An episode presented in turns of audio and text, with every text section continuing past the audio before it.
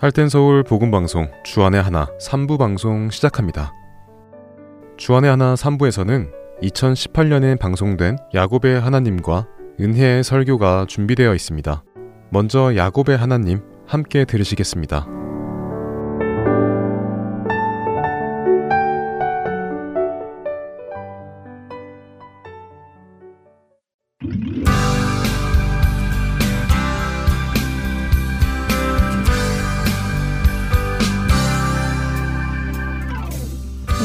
여러분 안녕하세요. 야곱의 하나님 진행의 민경훈입니다. 네, 여러분 안녕하세요. 강승규입니다.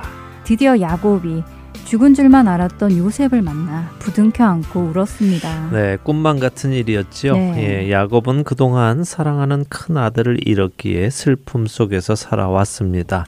그나마 하나 남은 베냐민을 움켜쥐고 살아왔지요. 그러나 그것은 자신의 생각이었을 뿐입니다.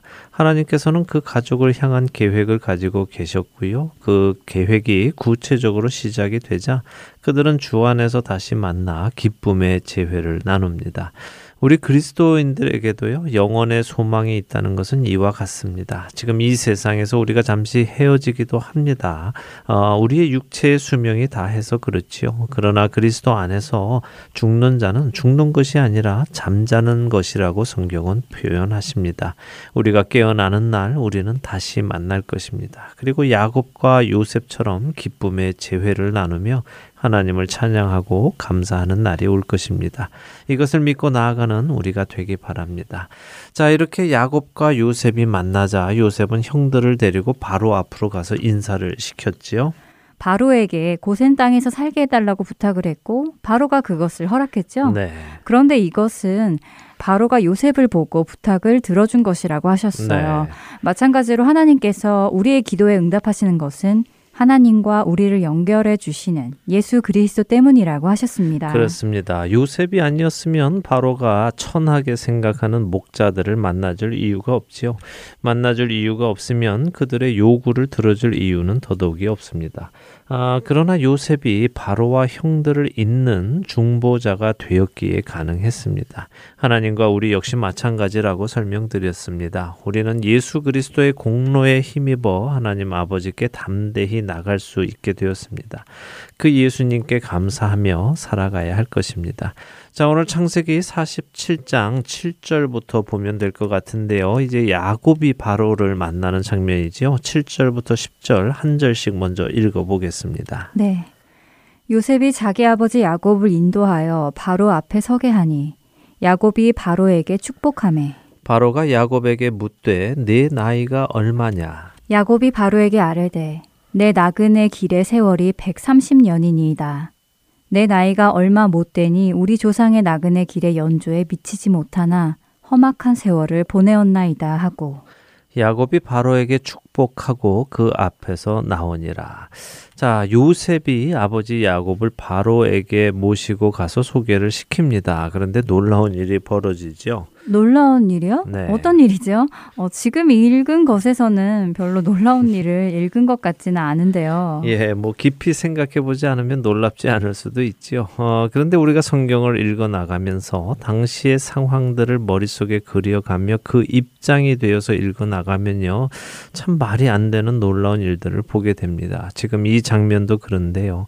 자, 온 세상의 중심, 가장 큰 힘을 자랑하는 애굽의 왕, 신의 아들이라고 칭송을 받는 바로에게 지금 가나안 땅에서 강 건너 온 목축업자 야곱이 서 있습니다.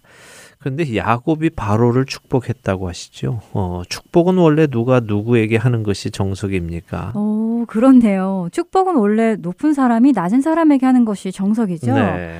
어, 근데 글쎄요. 높은 사람이라고 하는 것이 옳은 표현인지는 모르겠지만, 어쨌든 세상의 기준으로 보면 그렇지 않나요? 권세가 많은 사람이 권세가 적은 사람에게 하는 것이요. 네, 맞는 말씀입니다. 세상의 기준으로 보면 그게 정상이죠. 어, 세상의 기준으로 보면 바로 왕이 지금 기근을 피해서 자기 품 안으로 들어온 야곱을 축복하면서 그래, 내가 너를 거두어 주마 하며 말하는 것이 정상입니다. 그러나 지금 이 그림은 완전히 반대이지요. 가나안에서 온 양치기 할아버지가 대애굽의 바로 왕을 향해 축복을 합니다. 어떻게 이럴 수 있느냐? 그것은 축복은 하나님께로부터 오는 것이고 그 하나님의 축 축복의 약속이 아브라함 집안에게 주어졌으므로 아브라함이 복의 근원이 되었지요. 아브라함을 저주하는 자는 저주를 받고 아브라함을 축복하는 자는 축복을 받습니다. 이 말은 곧 아브라함이 또 축복을 하는 자가 축복을 받는 것도 포함이 되지요. 아브라함이 이삭을 축복하고 이삭이 야곱을 축복하여 그 축복의 약속이 전해지듯이 말입니다. 무슨 말씀을 드리려느냐 하면요. 세상이 우리를 축복하는 것이 아니라요. 우리 우리가 세상을 하나님의 복으로 축복할 수 있다는 것입니다. 비록 겉으로 보기에는 세상이 더 성 공한 것처럼 보이고 더 대단한 것처럼 보인다 하더라도요. 보이는 그것에 주눅들지 말고 내 안에 계신 분, 나를 부르신 분, 우리에게 복 주시는 그분을 믿고 그분의 복, 바로 예수 그리스도를 세상 사람들에게 담대히 오늘 야곱처럼 담대하게 선포해야 한다는 말씀을 드리려는 것입니다. 만일 우리가 눈에 보이는 어떤 것에 주눅이 들어서요, 하나님의 축복을 그들에게 해주지 못한다면 그것은 우리가 가지고 있는 것이 무엇인지 잘 모르기 때문인 것입니다. 그래서 부끄럽고 주눅이 들지요. 여러분을 부르신 그 하나님은 모든 것의 주인이십니다. 그분을 믿고 세상을 향해 담대하게 하나님의 축복을 선포하시기 바랍니다. 자, 야곱이 이렇게 축복을 했는데 바로는 그 의미를 잘 모르는지 그냥 눈에 보이는 것만 신경을 쓰는지 어, 야곱에게 나이를 묻습니다. 어, 아마도 야곱의 모습이 많이 늙어 보였던 것 같아요. 예, 그랬던 것 같습니다. 아, 네. 야곱이 고생을 많이 해서 그 고생은 육체적 고생만을 이야기하는 것이 아니라요. 마음의 고생, 심적 고생도 많이 했지요. 사랑하는 사람들을 하나씩 떠나 보내는 것도 힘들었을 것이고요. 무엇보다 사랑하는 아내와 아들이 먼저 죽은 것이 많이 힘들었을 것입니다. 그래서 많이 늙어 보였겠지요. 바로 왕의 질문에 야곱은 자신의 나그네 길이 130년이라고 합니다. 어, 그런데요. 130살이면 엄청 많은 나이인데 야곱은 자신의 나이가 얼마 못 됐다고 하네요. 네, 지금 우리 이 시대의 나이로 치면 정말 장수한 거지요. 네. 예, 그렇지만 또 할아버지 아브라함이 175세까지 살았고 아버지 이삭이 180세까지 살았으니 그들의 나이에 비하면 아직 한참 어린 것이 사실입니다. 그런 그가 자신이 험악한 세월을 살았다고 스스로를 평가합니다. 어, 뱃속에서부터 형과 싸우는 삶을 산 아주 특이한 인생이지요. 어, 그렇네요.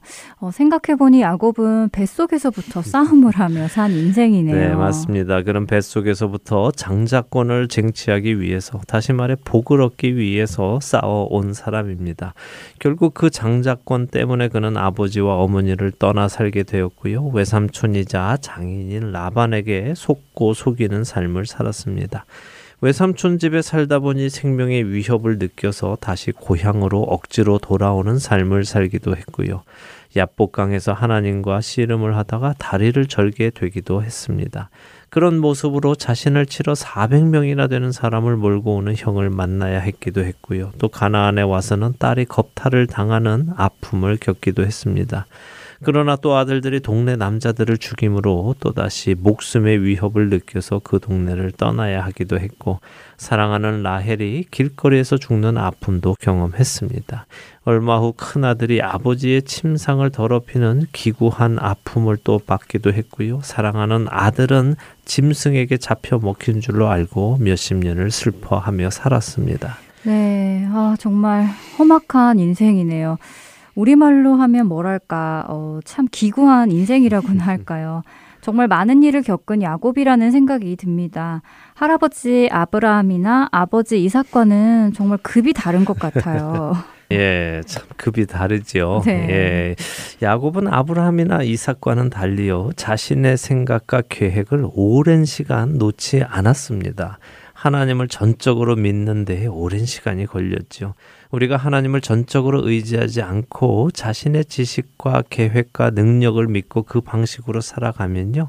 오랜 훈련의 시간을 지내게 됩니다. 물론 그 훈련의 시간이 꼭 필요하기는 하지만요. 웬만하면 빨리 포기하고 하나님만을 의지하는 것이 유익하다는 것을 말씀드리지 않을 수가 없네요. 아, 뭐 사실 다 아는 이야기긴 하지만 그게 그렇게 어렵네요. 그렇죠. 네, 그렇죠. 나 자신을 믿지 않고 주님만을 믿는다는 것이요. 그러나 결국 우리의 삶의 여정은 그 길을 가는 것이라는 생각이 듭니다. 네, 그 길을 가는 것이 성화의 과정이죠. 어, 야곱은 이렇게 말하고 나서요. 다시 바로를 축복하고 그 자리에서 나왔다고 하십니다. 11절과 12절은 바로의 명령대로 요셉이 자신의 가족들을 애굽의 좋은 땅 라암셋이라는 곳을 주어서 소유로 삼게 했다고 하십니다. 라암셋은 고센 땅 중에서도 가장 좋은 땅이라고 합니다. 그러니까 정말 좋은 곳을 선물로 받아서 그 자리에 자리를 잡고 살게 된 것이죠. 어, 이제 13절부터 26절까지는 기근이 더욱 심해져서 모든 지역이 황폐해졌는데 그 황폐한 날들을 요셉이 어떻게 지혜롭게 이끌어 가는지가 기록이 되어 있습니다. 14절에 보면 요셉은 애굽에 모아두었던 곡식을 팔아서 애굽과 가나안 지역의 돈들을 거두어서 바로의 궁에 가져다 주었다고 합니다.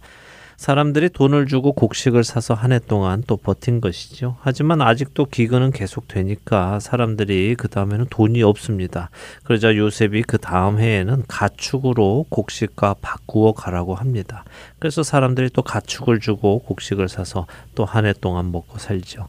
18절과 19절에 보면 새해가 되자 사람들이 또 나와서 이제는 돈도 없고 가축도 없고 몸이랑 아무것도 나지 않는 땅만 있는데 이제 무엇을 가지고 곡식으로 바꾸어 먹느냐며 한탄합니다. 그러면서 자신들이 먼저 조건을 내거는데요. 자신들이 바로의 종이 되겠다고 하는 것입니다. 땅도 주고 자신들이 소장농이 될 테니 제발 좀 종자 씨를 달라고 애거를 하지요. 하나하나 있는 재산을 다 팔게 되는군요. 이게 지금 애굽 백성들에게 일어나고 있는 일이죠. 네, 그렇습니다. 애굽의 백성들이 그렇게 하고 있는 것입니다. 아, 요셉이 그런 그들의 조건을 받아들여서요. 애굽의 모든 토지가 바로의 토지가 됩니다. 요셉은 21절에 땅을 판 백성들을 성읍으로 옮겼다고 하는데요. 그 이유는 그들이 자신들의 땅 문서를 넘기고 자신들이 그 땅에서 계속 소장농을 하면 마음 안에 땅에 대한 미련이 생기기 때문입니다. 그래서 그들을 성읍 안에 들어와 살게 하면서 각자에게 새롭게 땅을 분배해서 농사를 짓게 하는 것이죠. 22절에는 제사장들의 토지는 사지 않았다고 합니다. 이게 무슨 말씀이냐 하면요. 요셉이 백성들의 땅을 사 모으는데 목적이 있거나 그 땅을 뺏는 것에 욕심이 있지 않았다는 것을 말씀하시는 것입니다. 원망을 살리를 하는 것이 아니라 그들을 살리기 위해서 합리적인 일을 하고 있다는 것이죠. 그 다음의 일들을 보면 알 수 있는데요. 23절과 24절을 한번 읽어주세요. 네. 요셉이 백성에게 이르되 오늘 내가 바로를 위하여 너희 몸과 너희 토지를 샀노라. 여기 종자가 있으니 너희는 그 땅에 뿌리라. 추수의 5분의 1을 바로에게 상납하고 5분의 4는 너희가 가져서 토지의 종자로도 삼고 너희의 양식으로도 삼고 너희 가족과 어린아이의 양식으로도 삼으라. 네. 자, 요셉이 백성들이 농사를 지을 수 있도록 해줍니다. 그런데 추수의 5분의 1을 상납하게 하고 5분의 4는 자신들이 먹도록 해주죠. 자, 5분의 1이면은 20%죠. 어, 이것은 아주 파격적인 것입니다. 고대 자료에 의하면 당시 주인은 소장농에게 추수의 33%를 가지고 가는 것이 관례였다고 합니다. 악덕 지주들은 50%까지 가지고 갔다고 하네요. 음. 그런데 20%만 가지고 간다는 것은 요셉이 이 일을 욕심으로 하는 것이 아님을 알려주는 것입니다. 그들의 토지를 빼앗는 것이 아니라 오히려 관리해 주는 것이라고 말할 수 있을 정도이죠. 이렇게 백성을 배려한 제도를 만들자 25절에 보면 백성들이 스스로 주께서 우리를 살리셨으니 우리가 주께 은혜를 입고 바로의 종이 되겠다고 스스로 고백을 합니다. 자, 26절에는 요셉이 애굽 토지법을 이렇게 세웠고 이러한 제도가 오늘날까지 이르니라라고 되어 있지요. 오늘날이라면 어느 때를 말할까요? 그러게요. 어느 때일까요? 어, 아무래도 창세기를 쓰고 있는 그때겠지요. 아, 그렇다면 모세가 이스라엘과 함께 출애굽하여 광야에 있을 때겠네요. 네, 그렇습니다. 그러니까 약 400년이 넘도록 요셉이 만들어준 토지법이 통용되고 있었다 하는 것을 이야기하는 것이죠. 그만큼 요셉이 만들어준 법이 좋은 법이었다는 것입니다. 자, 이 법이 참 좋다고 말씀을 드렸습니다. 이 법은 토지를 백성으로부터 빼앗는 것이 목적이 아니라 오히려 관리해주고 먹고 살수 수 있게 해주는 법이라고 말씀을 드렸는데요. 어떤 사람들은 그럴 것입니다. 내 땅을 빼앗기고 거기서 소장농으로 사는데 그게 무슨 좋은 법이냐라고 말입니다. 음. 하지만 그 땅을 자기가 가지고 있어봐야 굶어 죽게 되는 환경입니다. 자기 땅 붙들고 거기서 굶어 죽으면 그게 또 무슨 유익이 있겠습니까? 그렇게 생각하는 사람은 우둔한 사람이죠. 지혜롭지 못한 것입니다. 무슨 말씀을 드리려는가 하면요. 하나님 나라도 마찬가지입니다. 우리가 내게 있는 소유가 다 내 것이라고 욕심내고 붙들고 있어 봐야 그것들이 나를 살리지 못한다는 것입니다. 이것은 꼭 어, 돈이나 재산만을 말씀드리는 것이 아니라요. 내게 있는 모든 것, 그러니까 나의 영혼, 나의 생각, 나의 가치관, 몸, 재산 모든 것을 말씀드리는 것입니다.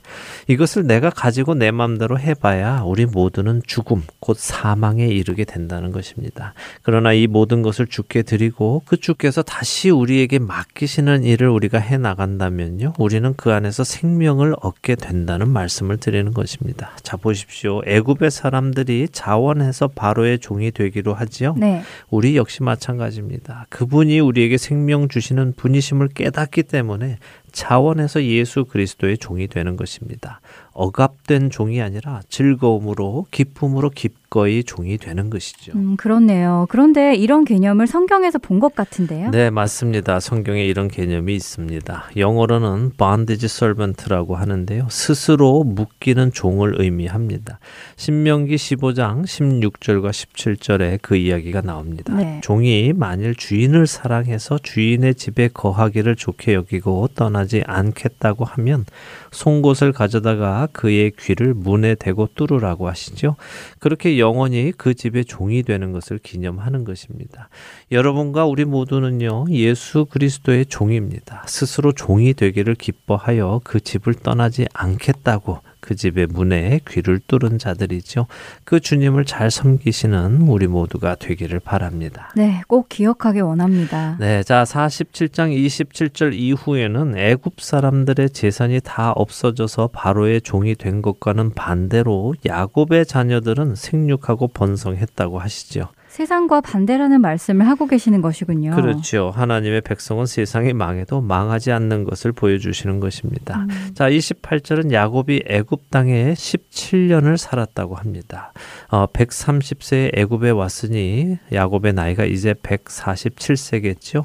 야곱이 죽을 때가 가까이 온 것입니다. 47장 29절에서 31절 한 절씩 읽어보겠습니다.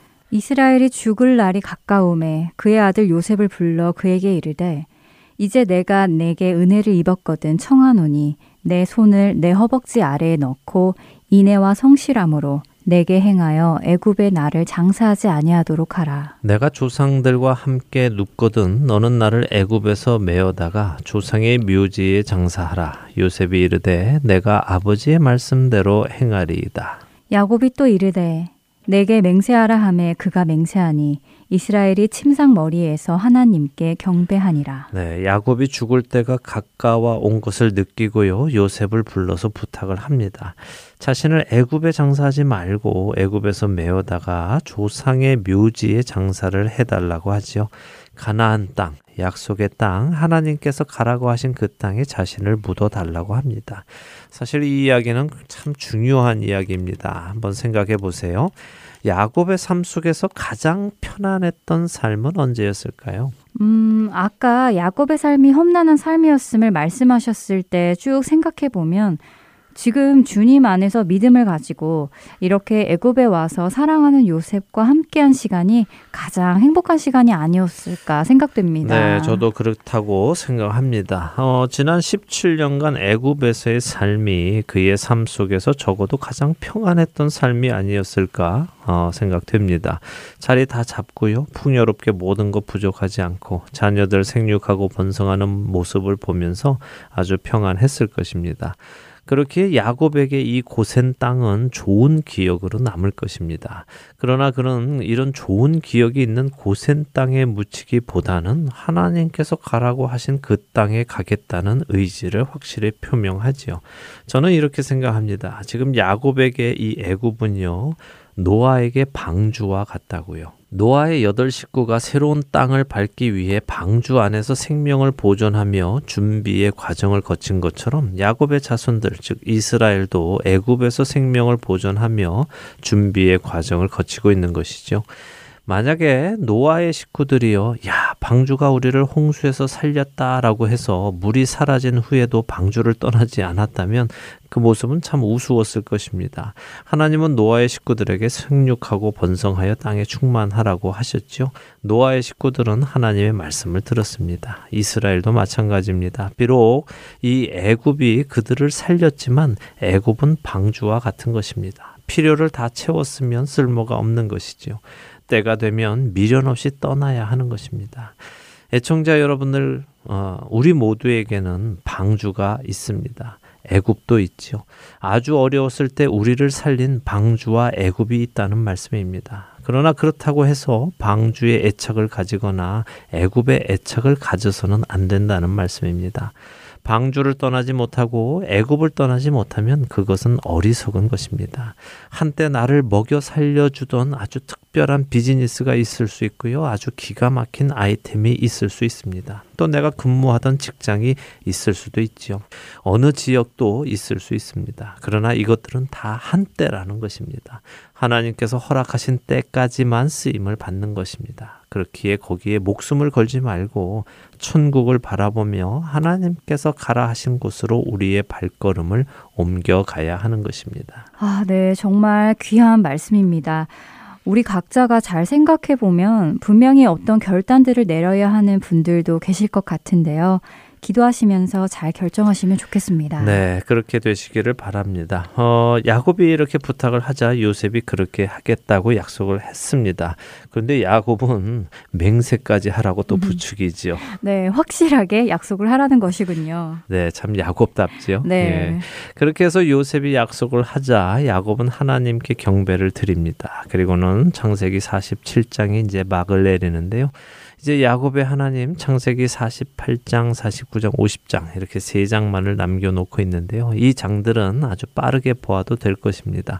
48장과 49장은 흔히 말하는 야곱의 아들들을 향한 축 복의 말씀이 담겨 있습니다. 하지만 우리가 또 자세히 읽어보면 이것을 축복이라고 하기보다는 아들들을 향한 또 후손을 향한 예언의 말씀이라고 보는 것이 더 옳지요. 음. 자, 이 장면 우리가 다음 주에 보도록 하고요. 오늘은 여기에서 마치도록 하겠습니다. 네, 오늘도 꽤 많은 생각할 주제들이 있었던 것 같습니다. 그리스도인으로서 세상을 축복하는 자가 되어야 한다는 것도 그랬고, 욕심을 내지 않고 사람들을 살리기 위해 정치를 하는 요셉의 모습, 또 그런 요셉에게 감동하여 스스로 바로의 종이 되겠다는 사람들을 보면서 우리가 예수 그리스도의 종이 되는 것도 생각해 보게 됩니다. 네.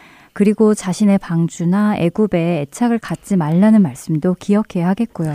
네, 성경 창세기 47장을 다시 한번 정독하시면서 묵상을 해 보시면요. 하나님께서 우리 각자에게 주시는 말씀, 그 음성을 들으실 수 있으리라 믿습니다. 자, 저희는 여기서 마치고요. 다음 주에 다시 찾아뵙겠습니다. 네, 한 주간도 주 안에서 승리하시기 바랍니다. 안녕히 계세요. 안녕히 계십시오.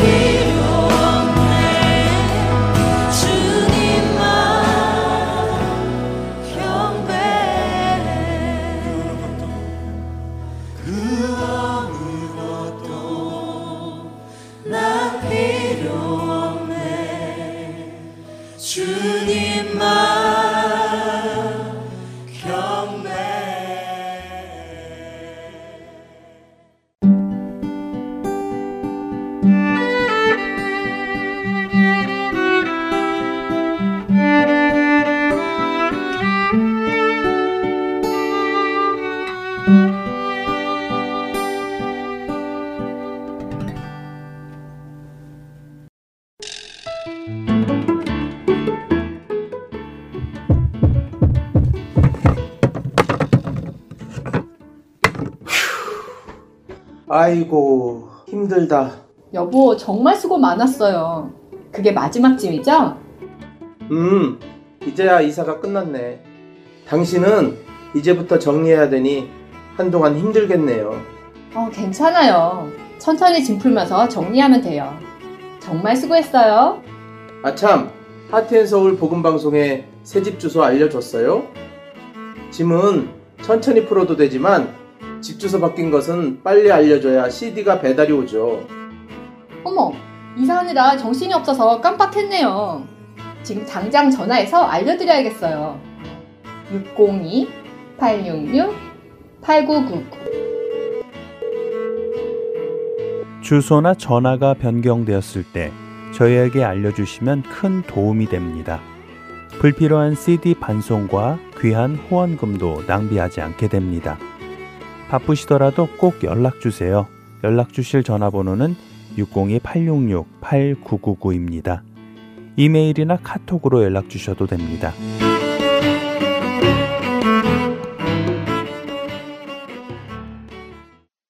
은혜의 설교 말씀으로 이어드립니다. 오늘 설교 말씀은 서울 베이직 교회 조정민 목사님께서 사무엘상 29장 1절부터 11절까지의 말씀을 본문으로 은혜는 어떻게 오는가 라는 제목의 말씀 전해 주십니다. 은혜의 시간 되시기 바랍니다.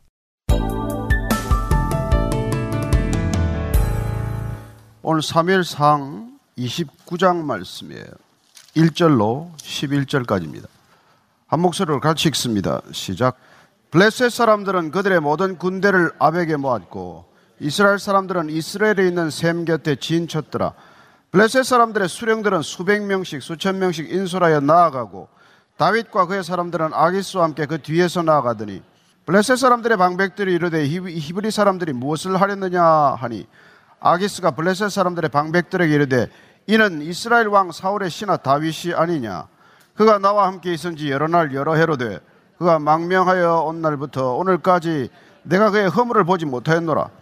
블레셋 사람의 방백들이 그에게 노한지라. 블 레셋 방백들이 그에게 이르되 이 사람을 돌려보내어 왕이 그에게 정하신 그 처소로 가게 하소서. 그는 우리와 함께 싸움에 내려가지 못하리니 그가 전장에서 우리의 대적이 될까 하나이다. 그가 무엇으로 그 주와 다시 화합하리이까? 이 사람들의 머리로 하지 아니하겠나이까? 그들이 춤추며 노래하여 이르되 사울이 죽인 자는 천천히요 다윗은 만만이로다 하던 그 다윗이 아니니까 하니. 아기스가 다윗을 불러 그에게 이르되 여호와께서 살아계심을 두고 맹세하노니 내가 정직하여 내게 온 날부터 오늘까지 내게 악이 있음을 보지 못하였으니 나와 함께 진중에 출입하는 것이 내 생각에는 좋으나 수령들이 너를 좋아하지 아니하니 그러므로 이제 너는 평안히 돌아가서 블레셋 사람들의 수령들에게 거슬러 보이게 하지 말라 하니라. 다윗이 아기스에게 이르되 내가 무엇을 하였나이까? 내가 당신 앞에 오늘까지 있는 동안에 당신이 종에게서 무엇을 보셨기에 내가 가서 내 주 왕의 원수와 싸우지 못하게 하시나이까 하니 아기스가 다윗에게 대답하여 이르되 내가 내 목전에 하나님의 전령같이 선한 것을 내가 아나 블레셋 사람들의 방백들은 말하기를 그가 우리와 함께 전장에 올라가지 못하리라 하니 그러즉 너는 너와 함께 온 내 주의 신하들과 더불어 새벽에 일어나라. 너희는 새벽에 일어나서 발거든 곧 떠나라 하니라. 이에 다윗이 자기 사람들과 더불어 아침에 일찍 일어나서 떠나 블레셋 사람들의 땅으로 돌아가고 블레셋 사람들은 이스라엘로 올라가니라 아멘 하나님 아버지 이 코로나 팬데믹 때문에 점점 더 주님을 사모하고 예배를 사모하는 사람들이 있는가 하면 점점 하나님과 멀어지고 예배 자리에서 멀어지는 사람들이 있습니다. 하나님께서 늘 그 중심을 보고 아시오매 하나님을 간절히 사모하는 자들에게는 차고 넘치는 은혜를 부어주시되 하나님과 점점 소원해지는 사람들에게는 말씀을 통해 하나님의 부르심의 소명이 무엇인지를 보다 분명히 그 음성으로 듣게 하여 주옵소서. 예수님 이름으로 기도합니다. 아멘. 어, 우리가 살다 보면은 아 이제는 끝났구나, 이제는 끝이구나, 정말 더 이상 희망이 없구나 이런 극한적인 상황을 만나게 됩니다. 아 이제는 더 이상 내 힘으로 버티기는 어렵다. 이제 더 이상 나아가는 것이 불가능하다. 이제 정말 끝이 왔구나 이런 생각을 할 때가 있습니다. 근데 그런 시간들이 또 기가 막히게 지나가서 그 상황이 역전되는 것을 경험하는 것이죠. 그때 우리는 깨닫습니다. 하나님이 끝내시지 않으면 끝나는 것 아니구나.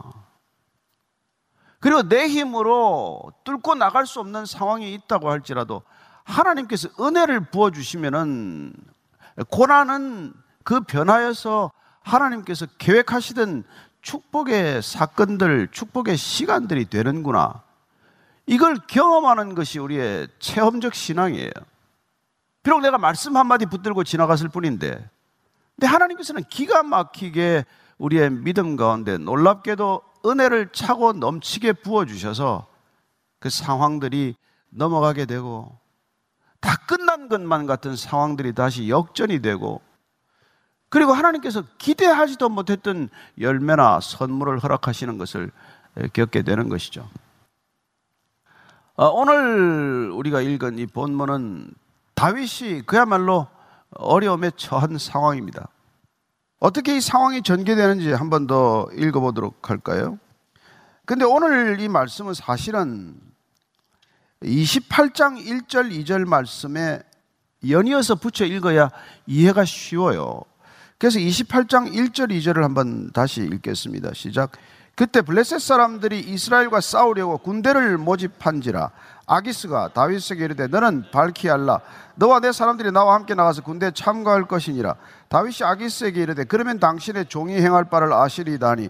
아기스가 다윗에게 이르되 그러면 내가 너를 영원히 내 머리 지키는 자를 삼으리라 하니라. 블레셋과 이스라엘 간에 또 큰 전쟁이 벌어지게 되었어요 근데 아기스에게 망명을 온 다윗이 아기스 왕으로부터 출정 명령을 받게 됩니다. 그는 사실 뭐 편한 시간을 보낸 건 아니에요. 다윗이 이스라엘을 떠나서 이제 더 이상 사울에게 쫓기는 삶이 너무 피곤하고 힘들어서 좀 평안하게 지내보겠다고 블레셋에 망명을 했지만 어떻게 망명한 시간이 쉬웠겠어요? 1년 4개월 있는 동안 하나도 편치 않았습니다.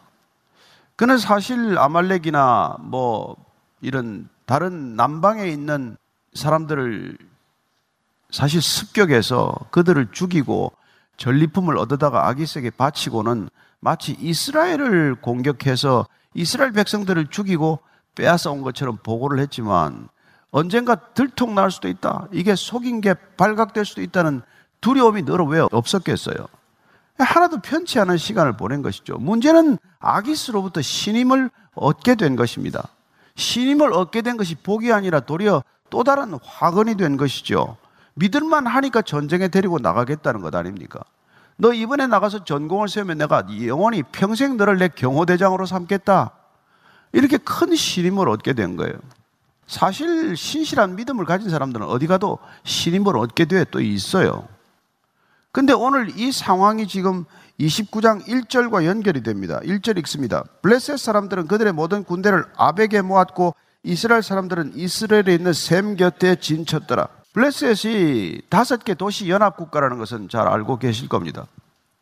가드와 뭐 에글론, 아스글론 이런 다섯 개 도시 국가 연합이에요. 그래서 돌아가면서 거기 다섯 국가 중에서 한 지도자가 연합 국가의 왕이 되는 것이죠. 지금은 가드의 왕 아기스가 지금 전체 블레셋의 왕 노릇을 하고 있는 데인데 그러니 각 도시 국가에서 동원할 수 있는 병력들을 이렇게 집결하는 중간 지점이 아벡이에요. 가드에서 한 5, 60km 떨어진 곳인데 그곳에서 집결이 1차 끝나면 그 부대를 데리고 더 북쪽으로 진격을 해가는 곳이 수넴이라고 하는 곳입니다. 거기 가면 이제 이스라엘 군대는 그쪽 가까운 또 수넴 근처에 있는 이스라엘 샘이 있는 길보아 산에다가 이제 진을 치게 되고 양국 군대가 결전 태세, 임전 태세를 갖추게 되겠지요. 블레셋 사람들은 아벡에 집결을 해서 이제 나아갈 겁니다. 나아가는 상황을 이렇게 기록을 하고 있어요. 29장 2절 3절입니다. 시작. 블레셋 사람들의 수령들은 수백 명씩 수천 명씩 인수라에 나아가고 다윗과 그의 사람들은 아기스와 함께 그 뒤에서 나아가더니 블레셋 사람들의 방백들이 이르되 이 히브리 사람들이 무엇을 하려느냐 하니 아기스가 블레셋 사람들의 방백들에게 이르되 이는 이스라엘 왕 사울의 신하 다윗이 아니냐 그가 나와 함께 있은 지 여러 날 여러 해로 되 그가 망명하여 온 날부터 오늘까지 내가 그의 허물을 보지 못하였노라 지금 아기스가 이걸 데리고 왔는데 문제는 이 다섯 개 도시국가 연합 부대가 움직이기 시작을 하면서 아기스와 다윗과 그의 부하들 600명이죠. 후진에 따라오게 된 거예요. 그니 앞에 진격하든 나아가든 다른 블레셋 군대가 보기에는 이게 뭐야 지금 이스라엘하고 싸우러 가는데 또 뒤에 히브리 사람들이 뒤에 따라온다는 게 이게 말이 안 되잖아요. 그래서 지금 아기스에게 항의를 하는 거예요. 왜 하필 저 히브리 사람들을 데리고 온 겁니까 이 전장에? 그리고 여기 뭐 방백 수령들이라고 하는 사람들은 아까 말씀드린 그 다섯 개 도시 국가의 왕들, 지도자들을 말하는 것이죠. 이 사람들이 돌아가면서 왕을 했기 때문에 누가 한 사람 왕이 되었다고 해서 절대 왕정처럼 그 사람이 모든 걸 결정하는 건 아니었어요. 이렇게 나머지 내 왕들, 내 수령들이 이렇게 어필하면은 사실은 맥혀 들어가는 때란 말이죠. 혼자 결단한 이 다윗의 출정 명령을 다른 왕들은 승복할 수가 없는 것이죠. 왜 하필 다윗, 왜 하필 히브리 사람들을 또 이 전선에다가 포함을 시켰냐? 이게 항의 내용이에요. 그랬더니 아기스가 변명을 합니다. 내가 지금까지 데리고 있어 봤는데 여러 날, 여러 해를 데리고 있었는데 한 번도 그의 허물을 보지 못했다. 지극히 충성스러운 사람이다. 그는 사울을 피해서 사울의 신하로서 망명 온 사람 아니냐. 그니 사울과 대치할 때 다윗이라는 인물이 전선에 나가면 상징적으로 얼마나 큰 도움이 되겠느냐 하는 그런 전략적 계산을 가지고 얘기를 하지만 다른 왕들은 그게 동의하지 않습니다. 자, 그래서 4절이에요. 4절. 블레셋 사람의 방백들이 그에게 노한지라. 블레셋 방백들이 그에게 이르되 이 사람을 돌려보내어 왕이 그에게 정하신 그 처소로 가게 하소서. 그는 우리와 함께 싸움에 내려가지 못하리니 그가 전장에서 우리의 대적이 될까 하나이다. 그가 무엇으로 그주와 다시 화합하리까? 이 사람들의 머리로 하지 아니하겠나이까? 그러니까 다른 블레셋 왕들은 아니 생각 한번 해보십시오. 만약에 그가 전쟁 도중에 다시 등을 보이고 우리를 배신하면 그 사람이 사울에게 투항하기 위해서 사울과 관계를 화해하기 위해서 우리 목을 따가지고 갈 사람 아닙니까? 원래 사실 다윗은 이 블레셋 사람들과는 하나 될 수 없다는 걸 너무 잘 아는 사람들이에요. 그런데 이 아기스의 눈에 뭐가 씌었는지 다윗이 자꾸 좋아 보인 거예요. 여러분, 온 가족이 반대하는데 왜 그 사람하고 결혼했어요? 눈에 깍지가 끼었으니까 결혼하지. 다 반대하는데 말이죠. 그런 일이 우리 인생에 있단 말이에요. 그런 일에는 무언가 우리가 알지 못하는 힘이 작용하고 있다는 걸 알게 됩니다. 점점 살아갈수록 사람들이 모든 일을 결정하는 것 같은데 그 결정의 배후에 우리가 알지 못하는 어떤 힘에 이끌려서 결정들이 일어나고 있다는 것을 깨닫게 되는 것이죠. 사실 아기스라는 사람은 독특하게 누구도 다윗을 좋아하지 않는데 혼자 다윗의 마음이 끌려서 어떻게 하면 이 다윗과 같이 있을 것인가를 생각한 사람이에요. 그래서 시글락이라는 마을을 주어서 거기서 공동체를 이루게 하다가 전쟁 때 지금 불러 올린 거란 말이에요. 그래서 다른 왕들은 도저히 수긍이 안 된다. 아, 우리 몇 사람 목 따가지고 사울한테 돌아가 버리면 우리는 뭐 또, 근데 이렇게 주장할 만한 근거가 있어요. 그게 14장 21절입니다. 그 전에 사울과 요나단과 전쟁을 할 때 어떤 일이 있었냐면은 21절에 이렇게 되어 있어요. 전에 블레셋 사람들과 함께 하던 히브리 사람이 사방에서 블레셋 사람들과 함께 진영에 들어왔더니 그들이 돌이켜 사울과 요나단과 함께한 이스라엘 사람들과 합하였고 전쟁 도중에 이 사람들이 블레셋 사람들이 가는 곳마다 이제 점령을 하면 히브리 사람들을 다시 이제 동원한 거죠. 그래서 블레셋 군대를 편제할 때 이 히브리 사람들을 뒤섞었단 말이죠. 사실 뭐 생긴 것도 별 표지도 안 나죠. 어쨌건 이렇게 군대를 만들었더니 전쟁을 하는 도중에 요나단과 사울이 우세한 어떤 그런 전황이 바뀌자 이 사람들이 그냥 갑자기 본색을 드러내는 바람에 그냥 블레셋 군대가 서로 치는 일이 생겼어요. 누가 아군인지 모르게 된 거죠. 완전히 대 혼전이 된 것 아닙니까? 그래서 그 전쟁에 패했던 그런 악몽이 있단 말이에요. 그게 6절, 7절이에요. 시작. 아기스가 다윗을 불러 그에게 이르되 여호와께서 살아계심을 두고 맹세하노니 내가 정직하여 내게 온 날부터 오늘까지 내게 악이 있음을 보지 못하였으니 나와 함께 진중에 출입하는 것이 내 생각에는 좋으나 수령들이 너를 좋아하지 아니하니 그러므로 이제 너는 평안히 돌아가서 블레셋 사람들의 수령들에게 거슬러 보이게 하지 말라 하니라 아기스가 지금 오히려 미안한 표정이에요 이게 말이 됩니까 지금 다윗은 지금 끌려가면 어떻게 됩니까? 그래도 명색이 다음 이스라엘 왕으로 하나님께서 정말 기름 부어 세워놓은 사람인데 자기 백성하고 전쟁을 치러서 이스라엘 백성들을 죽이고 어떻게 왕이 됩니까?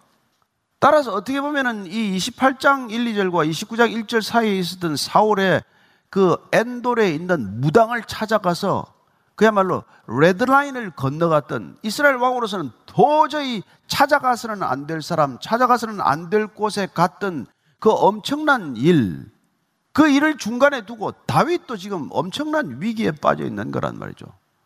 사울은 이미 넘어서는 안 될 금지선을 넘어가 버렸어요. 다윗이 만약에 전선 최일선에 선다면 그도 또한 레드라인을 건너는 것이죠. 그래서 보십시오.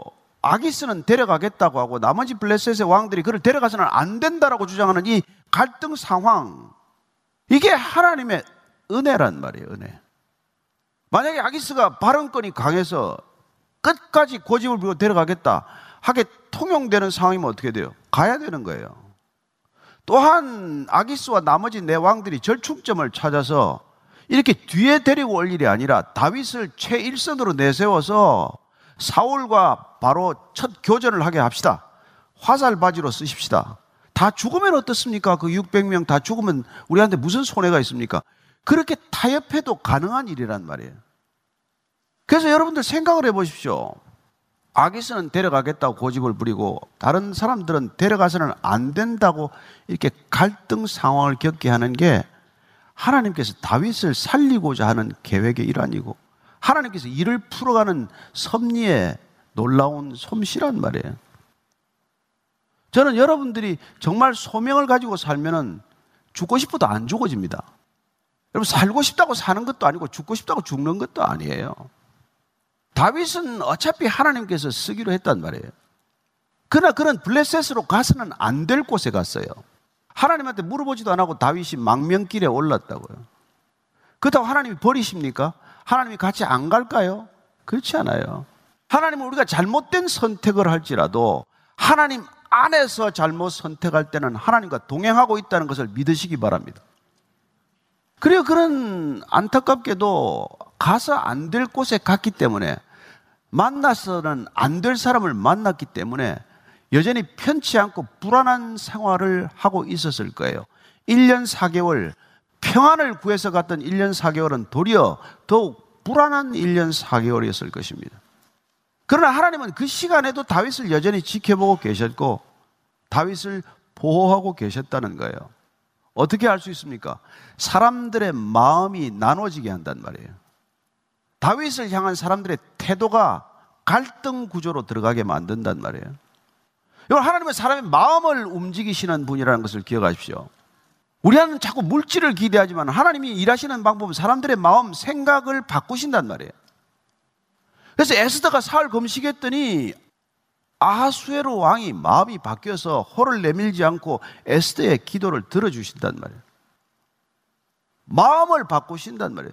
느헤미야가 예루살렘 성벽이 무너졌다는 얘기를 듣고 통곡하면서 울고 금식하고 했더니 아닥사스다 왕이 그의 말을 듣고 그를 이스라엘의 총독으로 보낸단 말이에요.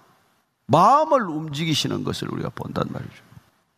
저는 여러분들이 우리가 기도하는 까닭은 하나님께서 일하시는 것을 우리가 기대하기 때문이고 하나님이 일하시는 것은 당장 우리가 원하는 것들을 눈앞에 펼쳐 보여주는 것이 아니라 하나님께서 어떻게 일하시는지를 우리가 알아야 된단 말이죠. 그래서 지금 6절, 7절 이런 상황이 펼쳐진 거예요. 시작. 아기스가 다윗을 불러 그에게 이르되 여호와께서 살아계심을 두고 맹세하노니 내가 정직하여 내게 온 날부터 오늘까지 내게 악이 있음을 보지 못하였으니 나와 함께 진중에 출입하는 것이 내 생각에는 좋으나 수령들이 너를 좋아하지 않는다는 거예요. 그리고는 뭐 계속 미안해하고 어쩔 줄 모르는 사람처럼 얘기를 해요. 나는 너를 데리고 가고 싶은데 너는 그 수령들 때문에 못 가는 거니까 너무 안타깝게 생각하지 마라. 자, 이거 지금 말이죠. 다윗은 전쟁에 빠지게 해달라고 하고 싶은 생각이 여기까지 차 있는 사람이에요. 그렇지만은 감히 청할 수 없지 않습니까? 가자고 그러는데. 그렇게 내가 간절히 원했으나 안 될 것만 같은 상황이 이루어지는 것을 성도들은 이걸 하나님의 은혜라고 부릅니다. 하나님의 은혜라고 표현한단 말이에요.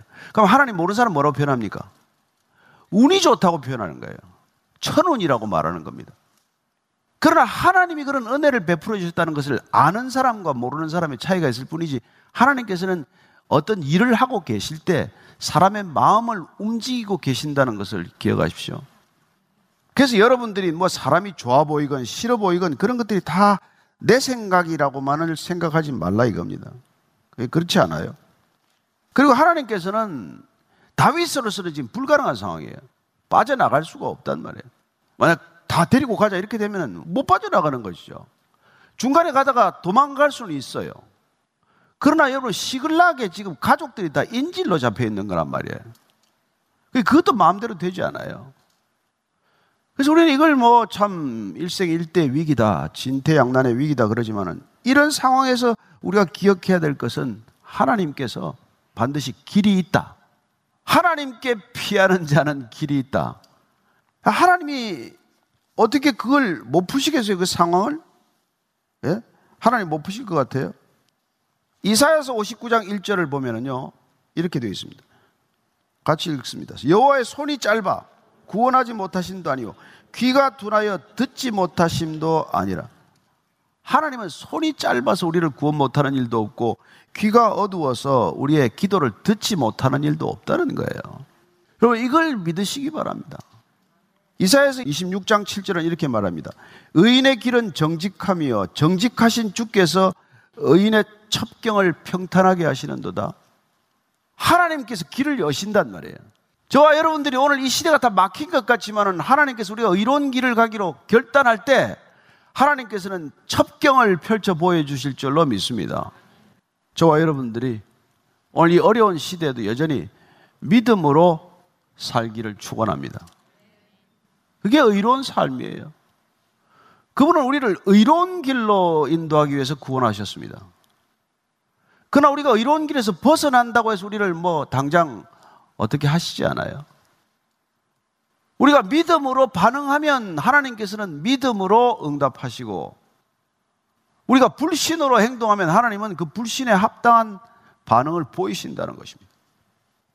자, 8절 이하를 읽습니다. 시작. 다윗이 아기스에게 이르되 내가 무엇을 하였나이까 내가 당신 앞에 오늘까지 있는 동안에 당신이 종에게서 무엇을 보셨기에 내가 가서 내 주 왕의 원수와 싸우지 못하게 하시나이까 하니 아기스가 다윗에게 대답하여 이르되 내가 내 목전에 하나님의 하나님 전령같이 선한 것을 내가 아나 블레셋 사람들의 방백들은 말하기를 그가 우리와 함께 전장에 올라가지 못하리라 하니 그런즉 나는 너와 함께 온 내 주의 신하들과 더불어 새벽에 일어나라 너희는 새벽에 일어나서 발거든 곧 떠나라 하니라 이제 다윗이 하나님이 완전히 큰 은혜를 부어주신 것을 경험하자 아기스한테 이제 따지듯이 얘기하는 거죠 아니 전쟁 가겠다는데 내가 뭘 잘못했다고 지금 도로 돌아가라고 하시는 겁니까?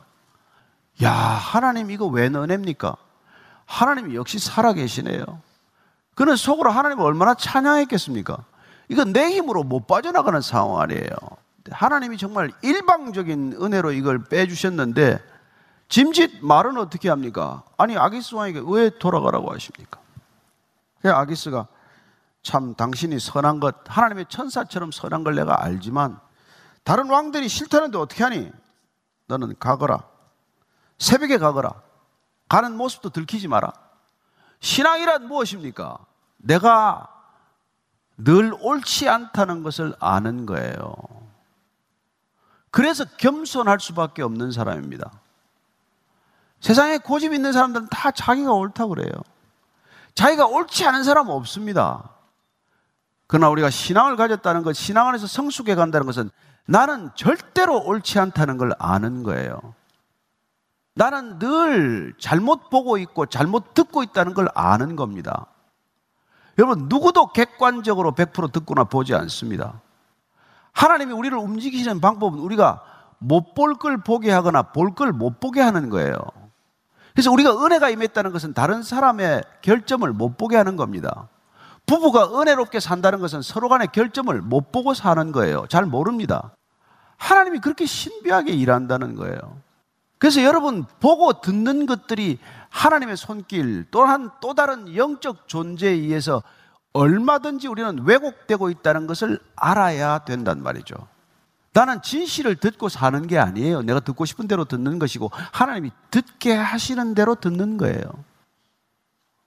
그래서 하나님이 문을 열면 뭐 문을 닫을 자가 없고 문을 닫으면 열 자가 없다 그렇게 표현하는 까닭이 뭡니까?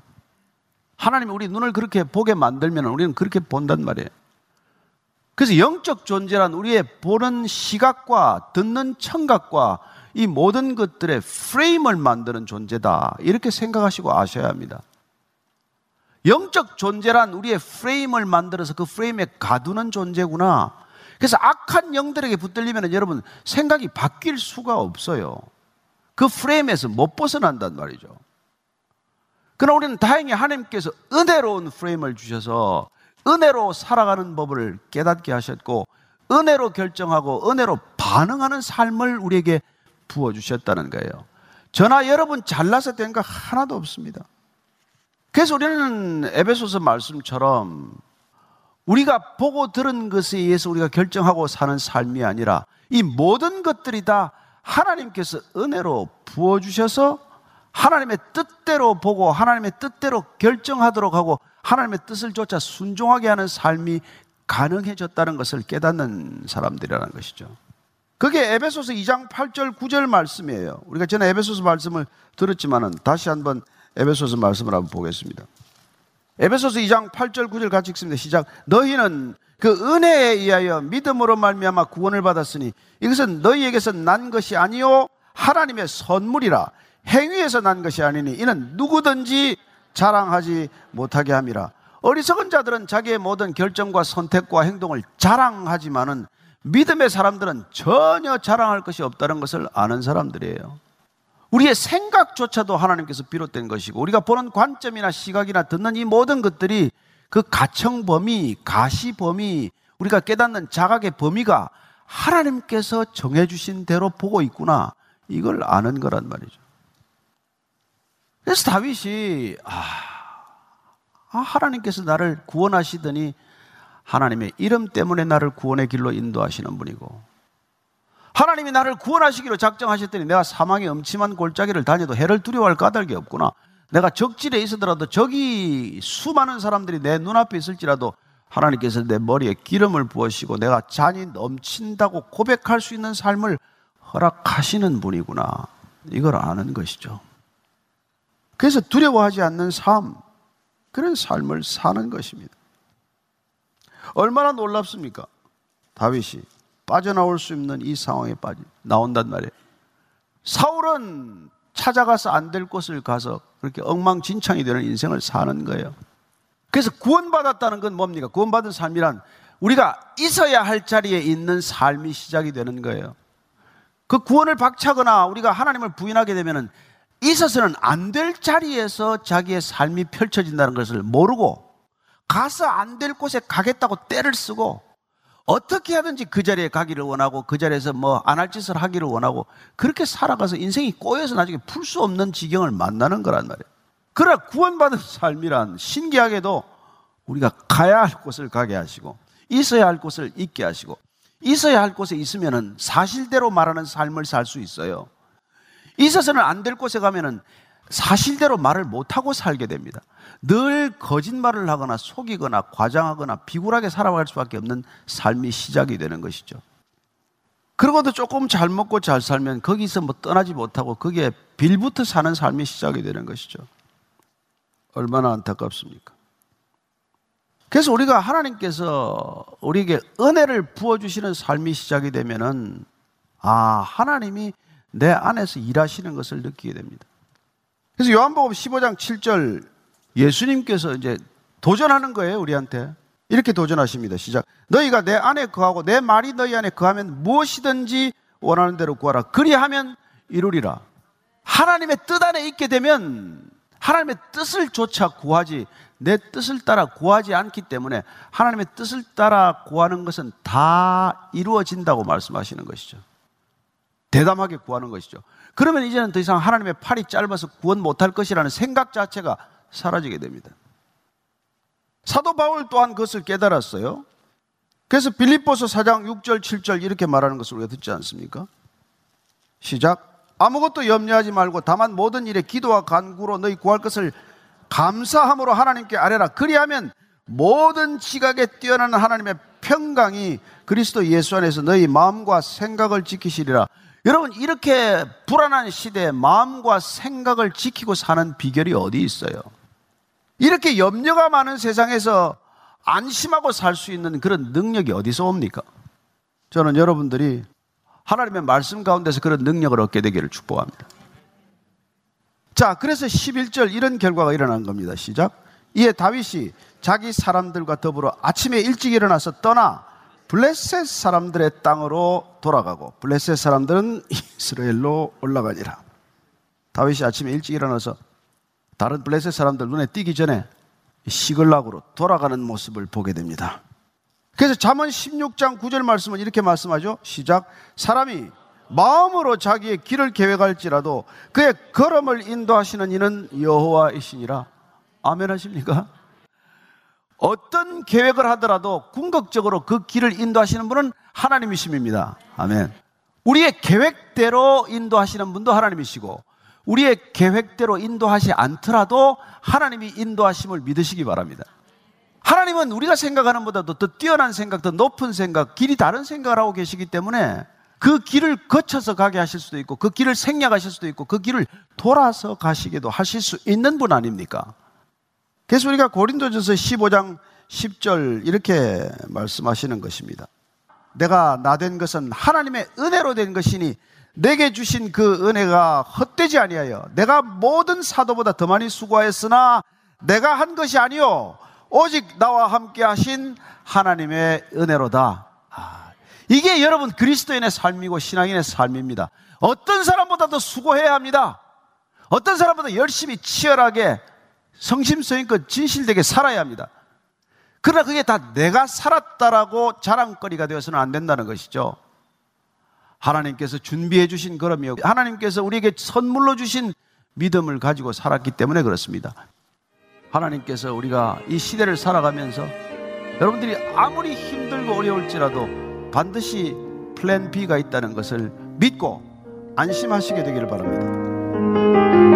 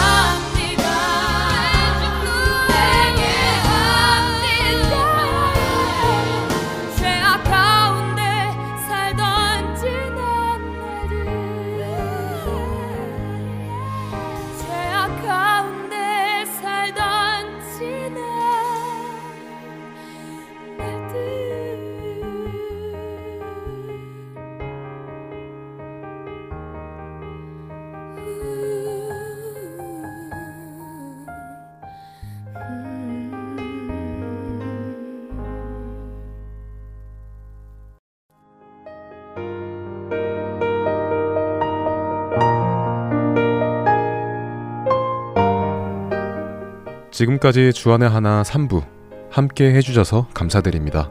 다른 방송들을 더 듣고 싶으신 분들은 www. 할테앤서울 o r g 에서 특별 방송을 클릭하셔서 들으실 수 있습니다.